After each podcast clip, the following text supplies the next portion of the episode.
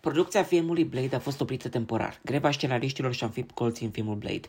Marvel au amânat temporar producția Blade cu Mahershala Ali în rolul principal, programat pentru debutul filmărilor în decursul lunii iunie. Lungmetrajul la care producția a mai fost oprită a devenit primul film de la începutul lunii mai, care a fost afectat de greva scenariștilor. Producția Blade l-a cooptat recent pe creatorul True Detective pentru a finisa scenariul existent, însă, potrivit publicației, au rămas în pană de timp.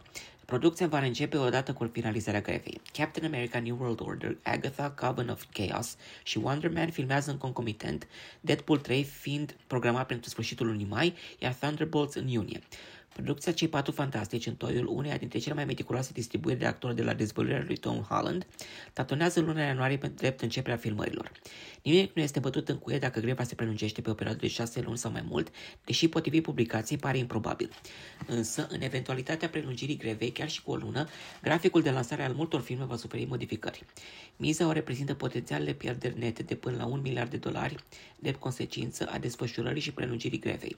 Acest lucru este un motiv de îngrijorare dezvăluie o sursă Disney referitor la proiectele în producție și la viitoarele producții.